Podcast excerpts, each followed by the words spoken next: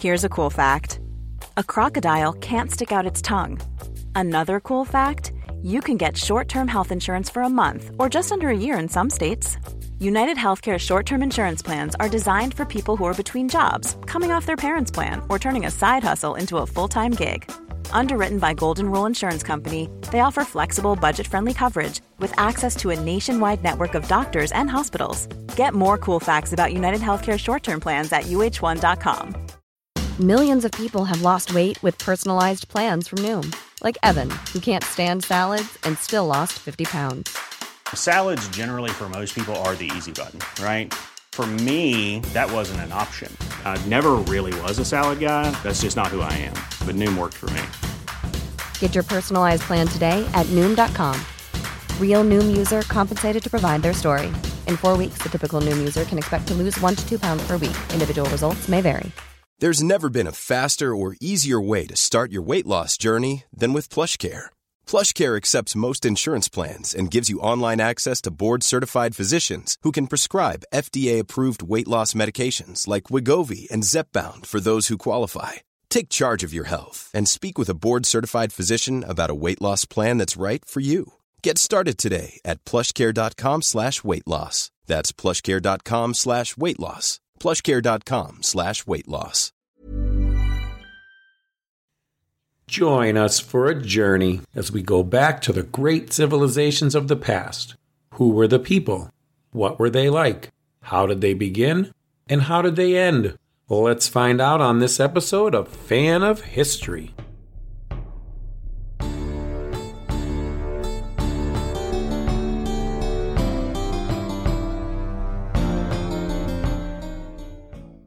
Hello, Dan. Hello, Bernie. What are we supposed to be talking about today? The 30s. Oh, the 30s. Yeah. Oh, the humanity. the Hindenburg explodes in midair. Nazis win elections. And Adolf Hitler is appointed Chancellor of Germany. That could never happen again, right? And prohibition is repealed in the US. People can legally drink again. Oh, wait a minute. Maybe you meant the 2030s. Maybe. By then, we'll be able to legally use cannabis, and peace will fall all over the world when everyone in the United States is high. that would be great, right? That, but this is the 630s BC. Well, that's a long time ago. Yeah, I know, but it really is. It's funny when you tell people, yes, I do a podcast. What's it on? Oh, the 600s BC right now. Oh, that's very nice. So, yeah. This is a time of action. It's a very important time. It really is. The whole 600s are, and I've been looking forward. We we've been on a hiatus for like what, like a, almost a year that we've been doing the the decade. So I, I'm excited about this. I've actually been been uh, listening to a lot of ABBA lately since they have a new album, and my and my time up to like my recording here. Dan, what do you hear? So give me give me some more Ashurbanipal. You know, one of the new songs was "Keep an Eye on Dan." No, really? Uh, it's one of the new songs. Ah, I'm sure it's about you as well. Keep an eye on me and see if it's about me. The reunification of ABBA is, uh, as it is the most famous Swedish band of all time. So it has been a rumor for, for 40 years in Sweden. I've heard about this all my life, and then it finally happened. That's like it was like Guns N' Roses here, but not quite as long. And um, I noticed they. I saw some video. I saw some article or something. They were wearing like these lighted costumes or something. Did they make like a really cool video? I think with lighted costumes on or something. I think they're using avatars. Ah, oh yeah. So they made of like made avatars out of the. That was the probably how they scanned themselves or something. So Agneta is still hot. They, I don't know. Were they the pictures I saw? They were. I was, you know, I don't know. They were, you know, getting a little older like me. So. But they, uh, the show itself, they built some place in London with a show that just will be going on for a long time, and uh, they, they are avatars in that. Oh, sweet. All right. All right, back to the 630s. Yeah, BC. back to the 630s. And before we get started, I, I want to thank Caitlin. We haven't, Caitlin hasn't been, we haven't been working together that much lately, but she started this a long time ago. So I appreciate your help with this. This was great. It was really good to um, have that help. Thanks, Caitlin. We got a lot of stuff to cover, and we'll be doing that in a series of episodes about the 630s. But before we do that, I want to thank our patrons because it's because of you guys on patreon.com that we can continue. Yeah, absolutely. So thank you to Leo Hallin, Lene, Martin Olsson, Roland Magnusson, Costa Sturgio, Johan Sträng, Matt McGovern, another fan of history, Battle Swine, Eva Martinsson, our editor, Yeah. uh, Eric Watson, The Endless Knot Podcast, Richard Hensley, Frank Hick, Brian Donahue, Donahue sorry, Brian Donahue. Uh, notice how I can pronounce the Swedish names but not the English ones. No, Donahue is right because usually the way that's spelled, other way it's spelled would be Donahue, but that looks like Donahue, like you said. it. I think that's right. Okay, I hope you're fine with the pronunciation, Brian. Thanks to Ulrika, Chris Cork, Sir Robert, Bernie Mopolsky. Who's that guy? who's that? Denka, John Buda, and John Brink. That's amazing. I, I love all you guys. Seriously, I, I, almost want to like email y'all and be like, "Hey, you actually like listen to us and you like us. Thank you." I think we're pretty good though. Well, thank you all sponsors. We are very happy for your support. Uh, the 630s is a time of great change. And I know it's not the formal place where you split the archaic from the ancient times, but at least it's the start of the ancient times. So much happened here. Our story has been mainly about the Assyrian Empire, and the Assyrian Empire will fade quickly from now on. And then the Greeks will shape the Western world forever. But we're going to leave two great people behind before we kill off Ashurbanipal, and that is Hesiod and Homer. So Yeah. please give us some quotes. All right. Yeah. Let's do a couple quotes for our last ones. There was some. Here's a here's a good one from Archilochus. I like. We don't rise to the level of our expectations. We fall to the level of our training. Hmm. So, in other words, I like that one. If you're not prepared, I, I had that experience myself recently recording a podcast. I wasn't prepared and I have a very good experience. Okay. Do you have another one? I do. I like this one too. I had to read it 40 times, you know, but I figured it out. So it says, The fox knows many things, the hedgehog, one big one. Meaning the fox is really smart. Also from Archilochus. Yes, I'm sorry. Yes, also from Archilochus. Archilochus was a soldier, so a lot of his things are, you know, along those lines. So, yeah, you know, I mean, Fox has a lot of tricks with the hedgehog. Boom, he sticks up his, you know, that's his big, his good trick.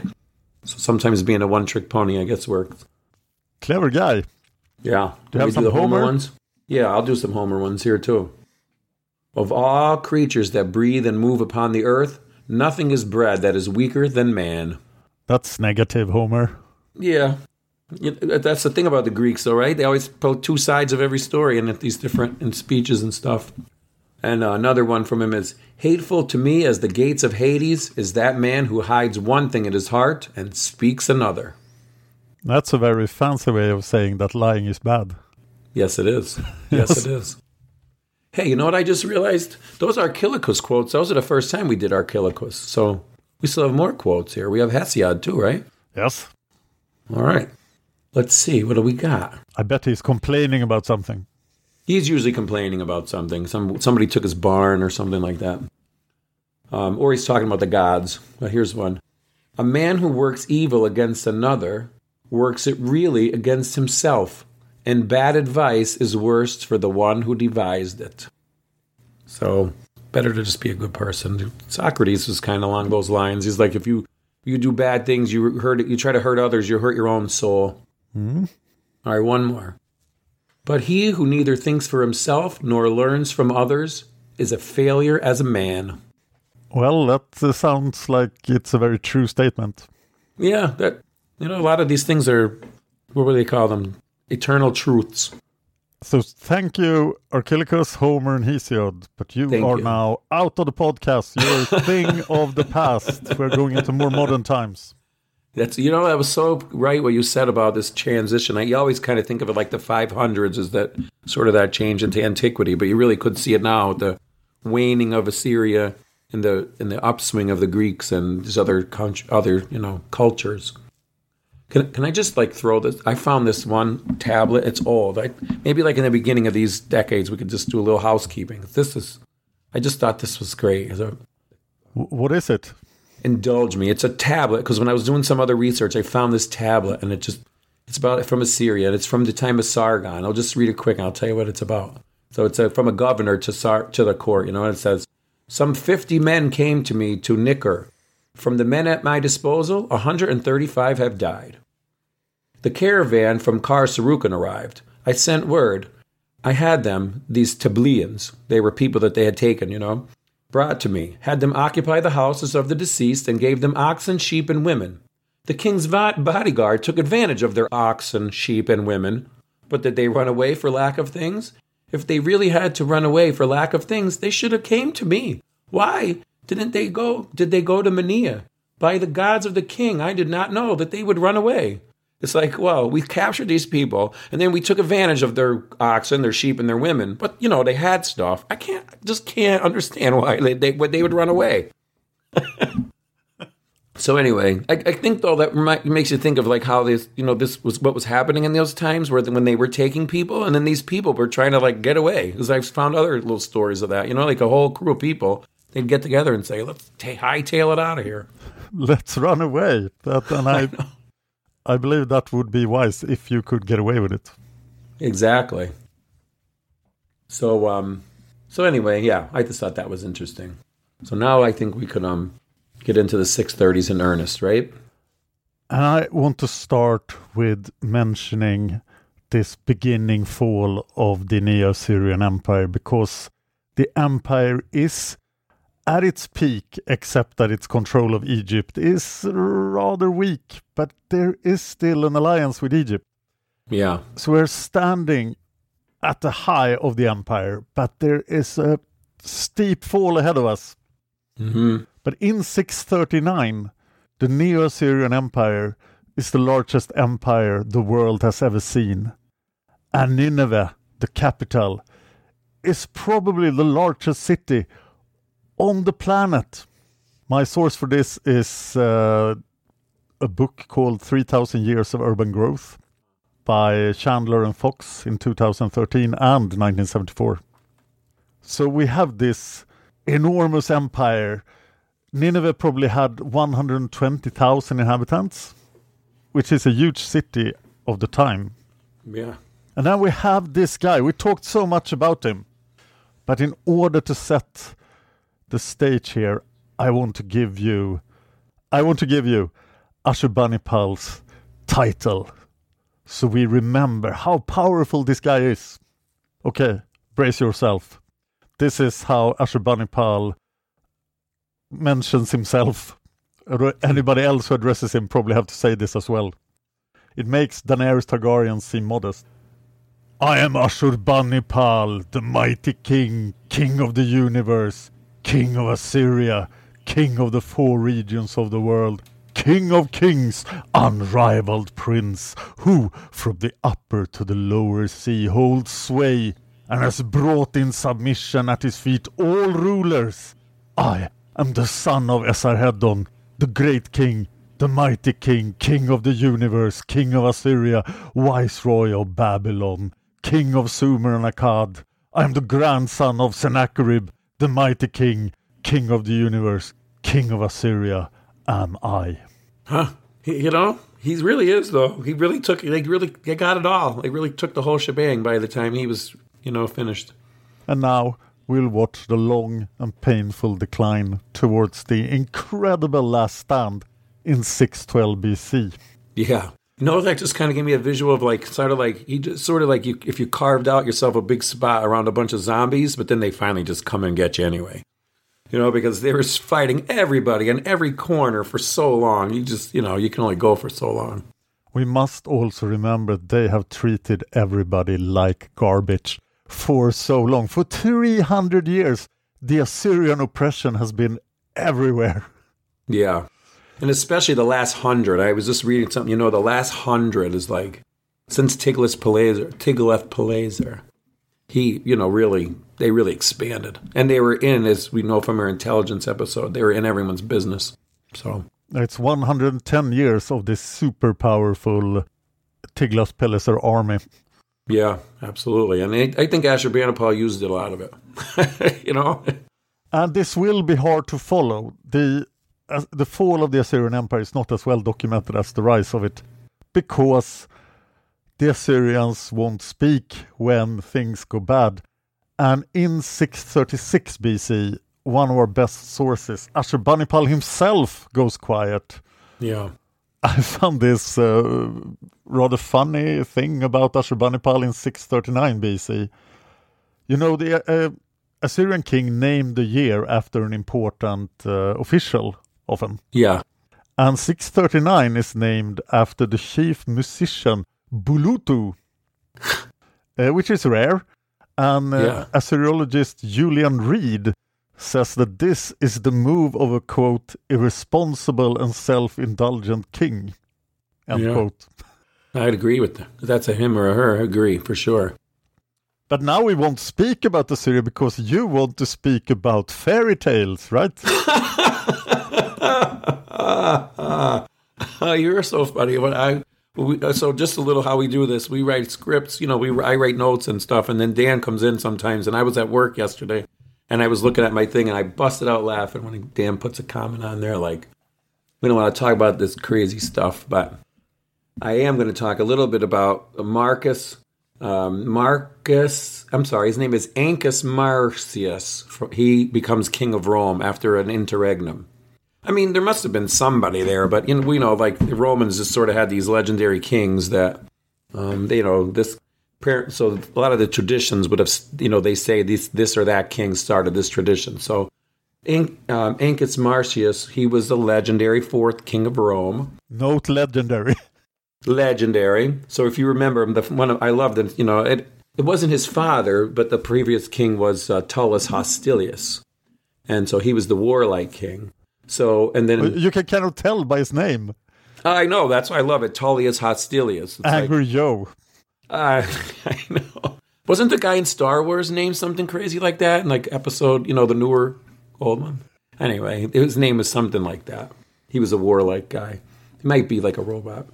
Anyhow, um, so there was an interregnum. There's a lot of interregnums if you ever listen to the uh, history of Rome with Mike Duncan. There's always some interregnum. So here we had one of those. The Senate appointed appointed this guy, and um, so just a little bit about him, right? We won't get into his whole thing, but he waged war against the Latins, and a number of them were were settled on the on the Aventine Hill.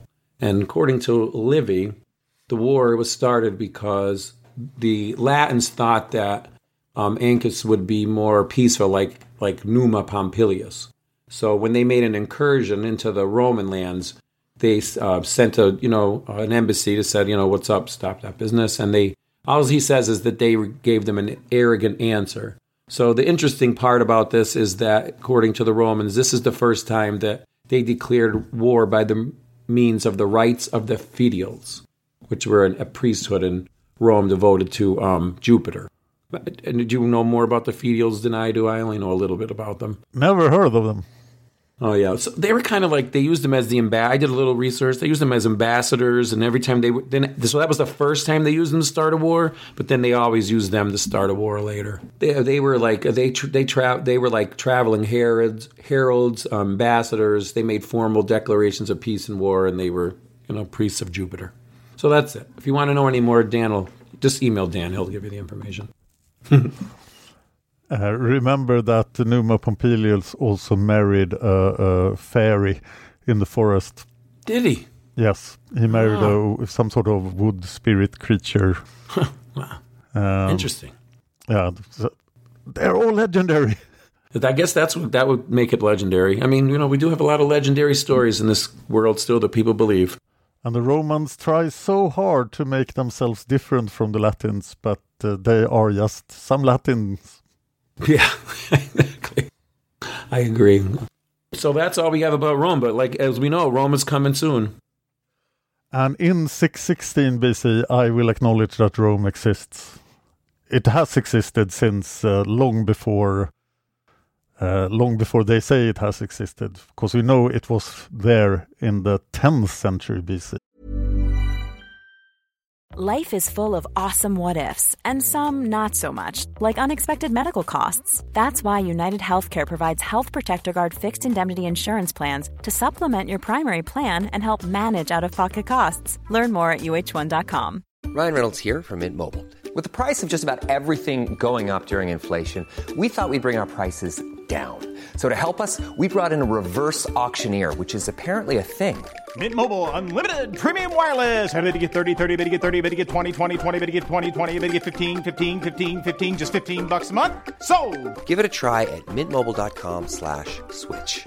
$45 upfront for three months plus taxes and fees. Promo rate for new customers for limited time. Unlimited more than 40 gigabytes per month. Slows. Full terms at mintmobile.com. Hiring for your small business? If you're not looking for professionals on LinkedIn, you're looking in the wrong place. That's like looking for your car keys in a fish tank. LinkedIn helps you hire professionals you can't find anywhere else, even those who aren't actively searching for a new job but might be open to the perfect role. In a given month, over 70% of LinkedIn users don't even visit other leading job sites. So start looking in the right place. With LinkedIn, you can hire professionals like a professional. Post your free job on linkedin.com slash people today. From archaeology. a weird question. Like, and maybe it's a fitting. Like, what do you think? And maybe even the listeners think, like, so say the village of Rome is a small village. Can you just like move there and build a house? You know what I mean? Like today, if I was to move into a town, I would have to buy a house, buy a piece of property, that kind of thing. I wonder, like, you know, there was, it seemed to there'd be so much. Could if I cleared a piece of forest and just put a hut there, that that be okay? I, I just always wonder that. I don't think it's any accident that it becomes a real thing in 616 BC when it falls under Etruscan influence because the Etruscans are way ahead of the Latins, Yeah. of which the Romans are one tribe. Yes.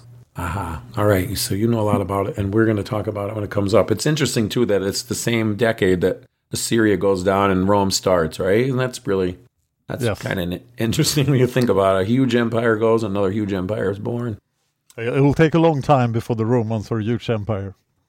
Right. But they're born. Is this like in also in 638 we have another birth. We have a birth of Solon, the lawmaker of Athens. That's about they think when he was born. And um I don't know, maybe he was a cute baby. This guy is credited with a lot of things, and we'll talk a lot about him when he starts uh, touring the world, telling people what to do and what not to do. And, you know, and they, we're going to talk about something in Athens in the 630s. So it's actually something that happens here. There's a straight line to Solon in his time. Anyway, you know what I want to talk about today? You're not going to believe it, right? China. I know. I found some good information on China because I, in my business, I make um, do promotional products, and a lot of the things we do is uh, like apparel. So I have a good friend in China that does artwork for me. I send him files, and he turns them into be production ready for embroidery and um, other kind of printings, two different kinds. So anyway, we've been friends for a long time, business friends, and um, I asked him if there was any information on some of this stuff because I can't find it, and he sent me some links Chinese to Chinese websites that they're in Chinese, but the magic of Google now they translate. They're difficult, you know. It's not like word for word. It's a little confusing, but it's so much more information. The thing is, like at this time in China, this is the spring and autumn period. There's so many intrigues and stuff going on. It's it's not even. It wouldn't even. Be, it would be boring, I think, if we tried to co- cover it. You know, each individual war, each individual state. But these main ones, they're pretty cool, and the stories are great. And and you know, they're probably somewhat legendary, as we'll see. But they're really really cool. And and the, the other thing is like people in China know about this stuff.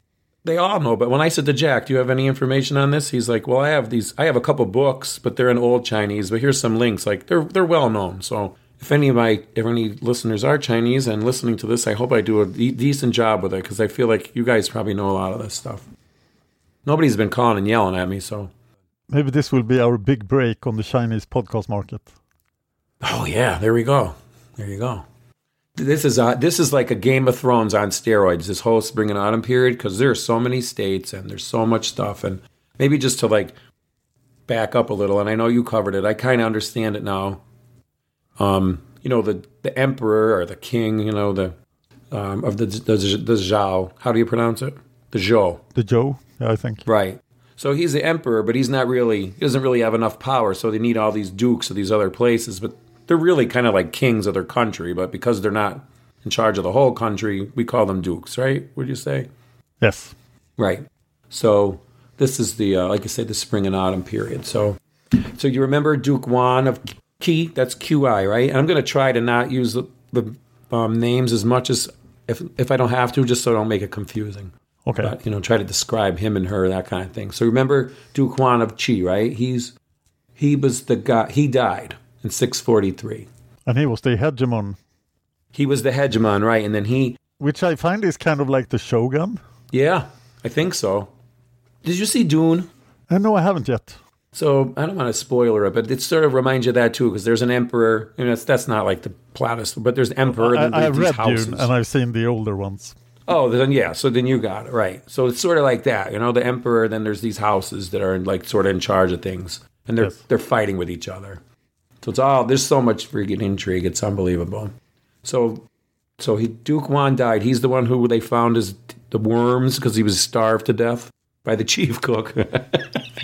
Yes, I remember. I'm sorry when you I listened to the re-listen to the episodes. You, you can't say you can't say Dune and worms in two sentences. It's like what Yeah. are there sandworms? No, no, not the big worms ate him. Tiny worms ate him.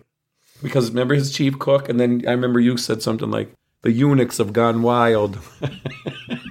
so after the eunuchs went wild, the Duke Huan was he was the hegemon. He was dead, and then there was a huge um, there was a succession battle. Five brothers fighting over, weakened the whole state. So um, Maybe then it's time for the Duke of Song. in 637 BC, the Duke of Song dies. Merp, merp.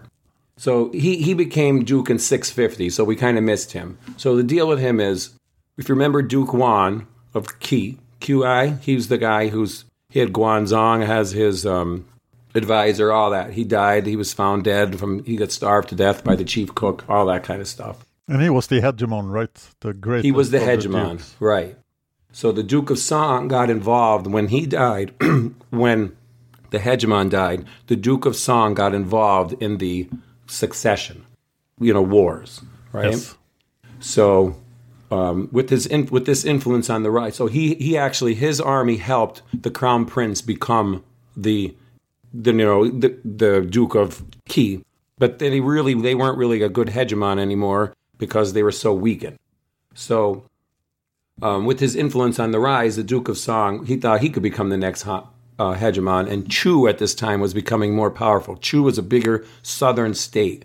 And um, so he made war with Chu. But here's the interesting thing, right? So instead of giving the enemy a surprise attack, he let them cross, a larger army too. He let them cross the river in order to display his benevolence, which is known as Ren, as a junzi, which is like a gentleman. So he wanted to say, Oh, I'm a benevolent gentleman. Let them cross the river and we'll fight with honor. That So- sounds stupid. Yeah, real stupid. So he lost, got himself really injured bad, and had no chance of becoming a, you know, the hegemon. And he died the next year. And as like you said, how stupid it was. Mao's, Mao Zedong said uh, about his humanity in war: "We're not Duke Xiang of Song, and we have no use for his idiotic virtue and morality." So now Chu is in a good position to become hegemons, and we need a new Duke of Song. Yeah, we got a new Duke of Song. His his um he, he died when he died. His son was the Duke Chang of Song. Well, you know what's crazy? But they change their names when they become Duke, so that's been difficult. That's one of the reasons it gets confusing when you try to study this and talk about it too, because they could be, you know, they name this name, and then when they become the Duke, they get a new name, and then sometimes they spell it different, so it could be crazy. But yeah, so we have a new Duke of Song. So who is the um, who is the hegemon now in 637? Well, that's the thing. There really isn't. So we're going to talk about who's going to become the hegemon. Um, that's going to be a big part of this of the 630s, and his name is going to be the Duke of Jin. Want to talk about him now? I'm kind of rooting for the Duke of Song because that's the the coolest name. I know, seriously. But let me tell you, the Duke uh, Duke Wen of Jin. What a story! This is was what when I asked my friend Jack about uh, my friend Jack in China about the Duke of, uh, you know, if he knows anything about Duke Wen of Jin. He's like, oh, you know, lots about him. I have all these old books, but you know, you won't be able to translate them. So he sent me some links, and Google translate them, and you know, able to do some reading, looking in, and sort of getting the hang of this. Um, it's a really cool story. So in China, there's there was a whole series on this guy. Um, beautiful people, you know, colorful movie, you know, shows like a movie, um, like a Netflix type of series. Okay. I watched the first episode a little bit. Did you get to watch any of that? No, I haven't. It's like it's all in Chinese, so you can't tell, but it's very colorful and good-looking people. The first episode, they're out like having this hunting trip. It's like a hunting contest. One, they're on horses, and one guy is uh, shooting at like I don't know hawks or something, and the other one is I think this is the the duke. The becomes the duke. He's throwing like these little I don't know. They look like condoms with a with a rock inside them. He's throwing them at little mice, and he's hitting them, and he's catching. So they come back, and they one guy's got like six mice, and the other guy's got like six hawks on his spear. It's I wish I could watch it. It seems like a cool show. It's like a Game of Thrones with all these intrigue and stuff. So it's a really cool story. What was the name of the show? I'll put the link in the show notes though, because I have a link to it. Good. Okay, uh, stay in China. All right, so here's the deal, right? So this guy, so Duke Wen, right? Let's get his. We're gonna get his. He's got. So he becomes Duke Wen after he becomes the Duke. So his name, he's born with the name Chonger. Chong and then a apostrophe er, which literally means double ears. I don't think that means he has big ears. That's why I went into a whole thing. It basically means he was born with heavy ears and heavy pupils. The appearance is very different. Heavy has a double meaning. I mean, I think it means he could, he had vision, that kind of thing. And his mother, he was a conc- his mother was a concubine, and she was a barbarian. So she was from more of this, uh, you know, the tribe. So he sort of comes from two worlds, which makes it a, why it makes it a great story for you know TV and stuff. In, in China, they call him Jin Wen- Wengang. So if you ever see Duke Wen of Jin, Jin Wengang, or Chonger, it's the same person. Chonger before he becomes Duke, and then Jin Wengang afterwards. So, like I said, I'm not going to try to say too many names. Let's let's just call him the Duke Wen of Jin. We could. Right, Chonger is, is Chonger's not bad either. They call him Chonger a lot, so yeah, we'll call him we'll call him Duke Wen of Jin or Chonger. Or double ears. Yeah, the double ears. He was a. They say he's very. No, they say. I have this quote from the website. Jin Wengang was a young man, humble and studious, and good at meeting talented people. He um. That's a big uh, thing about him. They say that um. He was very. He put together a dream team basically of advisors. And if you notice, like in Chinese, in this Chinese history, we talk a lot about the advisors. Remember, the other advisor was going to get pickled, and then he's like, "Don't pickle him because he's really good." So they, they have a, they have a respect for advisors. You know, we don't. I don't feel like we hear as much about that in the Western tradition as we do in the Chinese. Would you agree? Hmm. Um, and so actually, in Duke Wen of Jin, Wen means the cultured Duke of Jin. So first he was double eared, and then he was cultured Duke of Jin. But you don't get that name until you're dead. Oh, okay. Yeah. So at, at birth, it was said that his ribs are all grown together, which is a sign of strength and leadership. Sounds terrible. Yeah, I know. Seriously, like, ow, I'm itchy. I mean, you know, it'll be hard to move around. Yes. So, anyhow, this. So he had some half brothers, of course, from his father, the current Duke of Jin, and I, I, for I get the impression, and I bet in the show, you know, hit the Duke, the current Duke of Jin, being you know Chonger's father, his wife was scheming and probably beautiful. So, when Chonger's actual mother died, his father made this woman his favorite concubine, his wife, and she schemed to get rid of all the rest of the Duke's sons, like a lion that eats the, the cubs, you know? Evil stepmother to the extreme. Like Livia. Yes, exactly. Yes. So she forced the crown prince to kill himself. I'm not sure. Like, you know, I call him fat or something. Um, no, she, you know, was very, um, uh, anyway, she discredited him somehow in the eyes of his father and forced him to kill himself. And then the other uh, sons fled. So this is the big story. How, the, how he was, how Chonger was, uh, you know, in exile for 19 years. I remember So- now that Chonger is Duke Wen of Jin. Correct. Chonger is Duke Wen of Jin. Main guy. Right. Double ears. Double ears. um, But is he running everything. away or is he staying around?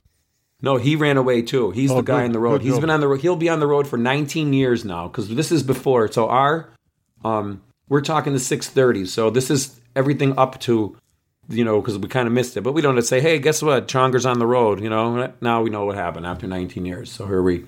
So there was the they, they call this the Li Ji unrest. So there was a you know, another succession battle going on in one of these states in China, and it was in this state, you know, of Jin here. So, with a bunch of other capable men, he he first fled north, right, and then his um, his father eventually did die, right. So then there's the, there's a you know more battles going on. Yeah, but the father is pretty much fighting his own sons here. That's exactly right. He's fighting his own sons with the mom. Oh, that's one evil stepmother. Seriously, seriously. I mean, who's when you said is that was that Constantine's wife? What she wasn't too nice either, right? There, there are a lot of bad wives in Yeah. history, but uh, I, I was I was thinking about Livia and her um, uh, project to get Tiberius on the throne of Rome Right. after There's Augustus. so many of them, aren't there? Anyway, so the brother, of course, tried to kill, you know, our friend uh, Chonger here. His brother, that was the new duke, tried to have him killed. Actually, Chonger, they asked him if he wanted to be the duke, and he said no. He wasn't ready for that yet. I guess you know it was probably too much chaos. So then they try to have him killed. So he he now he's on the road, right? So first he fled, or he spent some time with his with his mother's family, which would be the barbarians. So he got that training. I think that's the the horse scene we see with them, you know, because they're definitely horse nomads.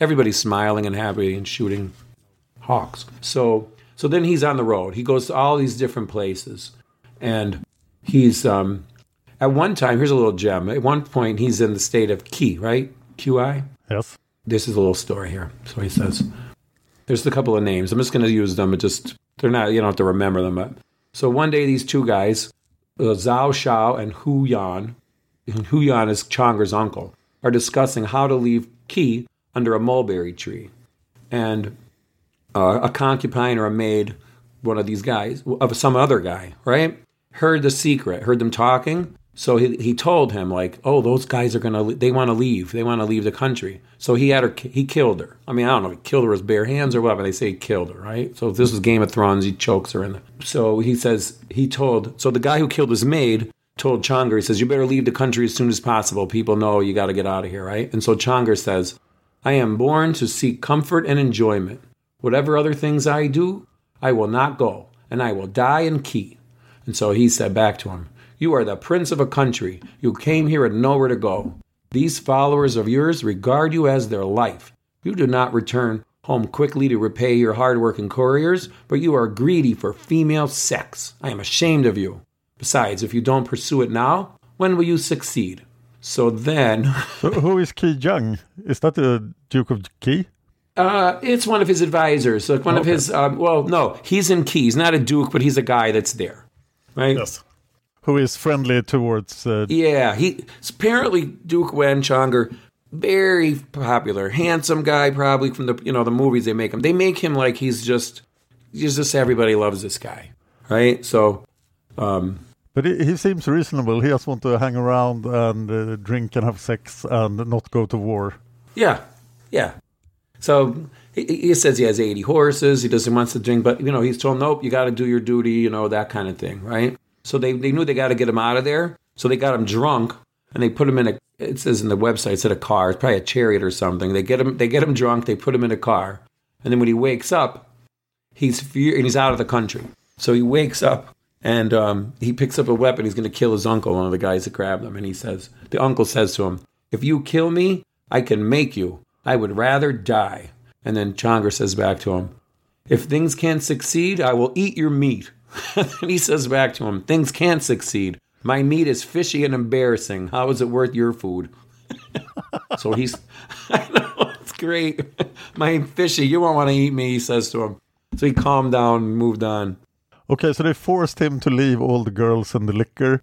Yeah. He got angry, threatened to eat his uncle, and his uncle joked it away, and he calmed Exactly. down.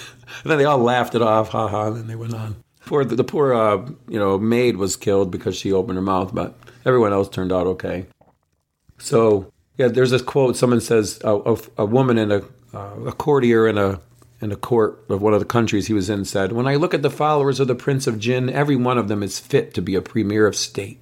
So so far, Duke Wen's only quality seems to be that he's very good at recruiting good followers.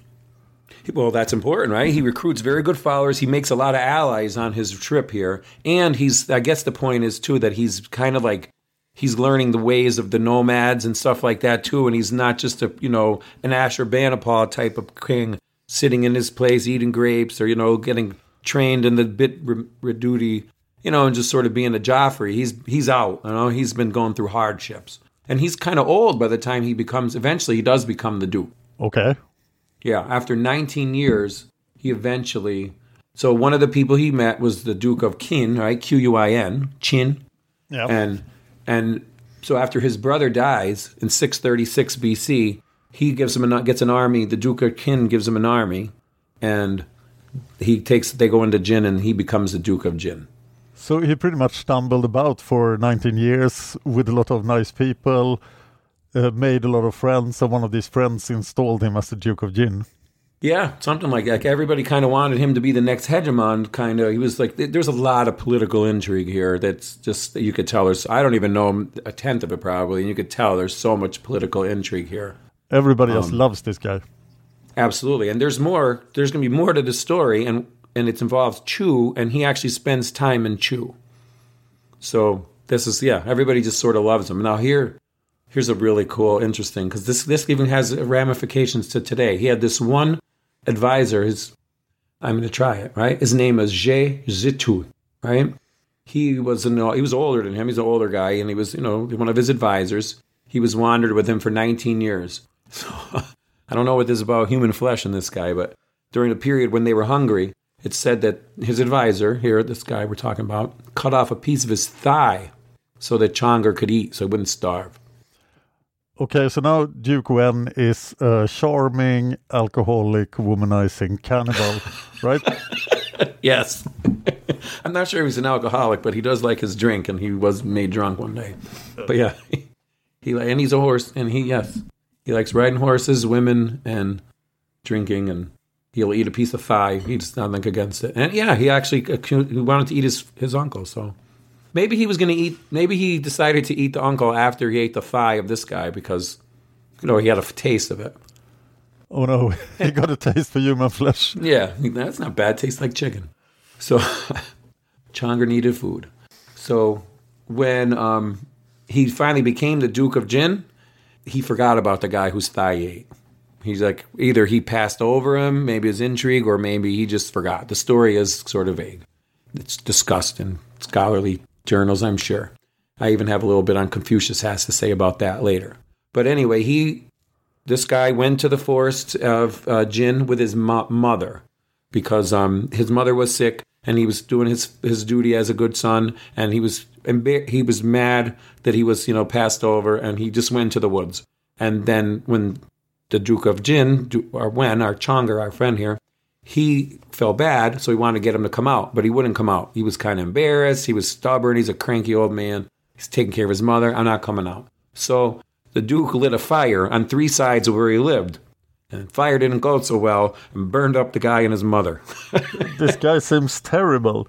So Duke is like, hey, wait, I remember th- that guy who gave me his tie. I should uh, promote him or something. Where is he? Uh, he's hiding in the woods.